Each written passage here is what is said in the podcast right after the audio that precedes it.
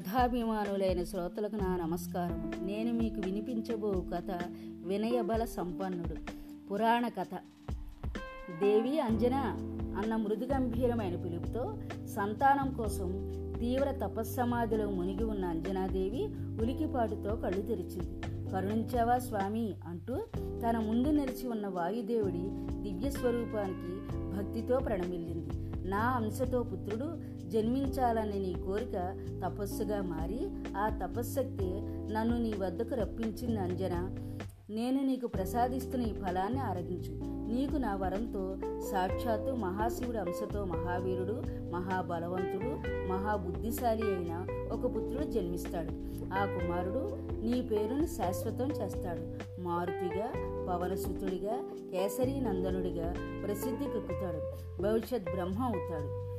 ధన్యోస్మి స్వామి అంటున్నాము దోషులు దోషులలో ఒక ఫలాన్ని ఉంచి ఆశీర్వదించి అంతర్ధానమయ్యాడు వాయుదేవుడు. తపస్సు చాలించి భర్త కేసరితో ఈ శుభవార్తను పంచుకుంది అంజన. ఎంతగానో ఆనందించాడు వానరవీరుడైన ఆమె భర్త కేసరి.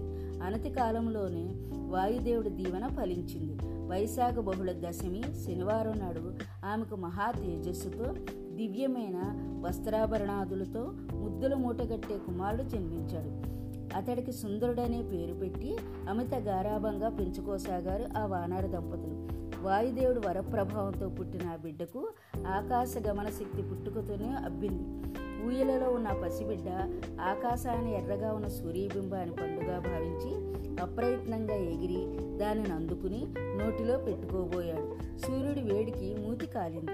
అదే సమయంలో సూర్యుడిని మింగడానికి వస్తున్న రాహువు తనకు పోటీగా మరెవరో వస్తున్నారని భ్రమించి ఇంద్రుడికి మొరపెట్టుకోవడంతో ఇంద్రుడు హుటాహుటిని అక్కడికి ఇచ్చేసి తన మీదకు కూడా వస్తున్న ఆ బాలుడిని వజ్రాయుధంతో కొట్టాడు.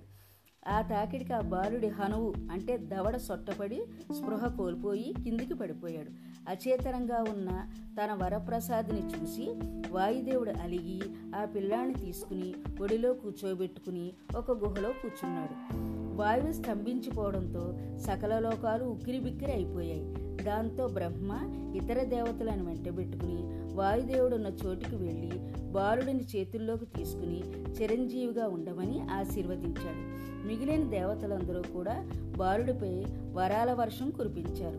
దాంతో వాయుదేవుడు శాంతించి తిరిగి ప్రసరించడం ఆరంభించాడు.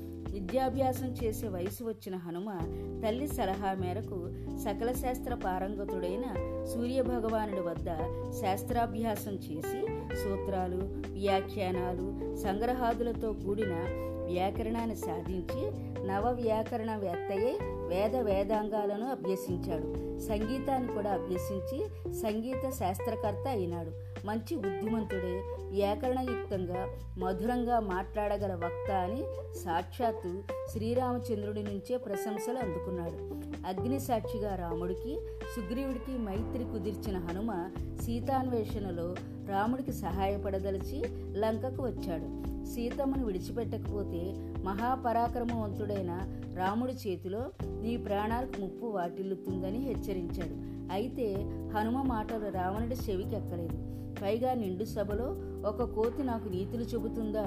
చంపి పారేయండి అనే ఆవేశంతో ఊగిపోయాడు. ఇంతలో విభీషణుడు లేచి దూతను చంపకూడదు. కావాలంటే గట్టిగా మందలించండి. తప్పదనుకుంటే చిన్నపాటి శిక్ష వేయండి అని అన్నగారికి చెప్పాడు. ఓహో అలాగా? అయితే కోతి తోకే కదా బలం ప్రాణం? తోకకు నిప్పు పెట్టండి అని ఆదేశించాడు రావణుడు. దాంతో రాక్షసముఖ ఎక్కడెక్కడ పాత బట్టలన్నీ తెచ్చి నూనెలో ఉంచి తోకకు చుట్టి మంట పెట్టారు.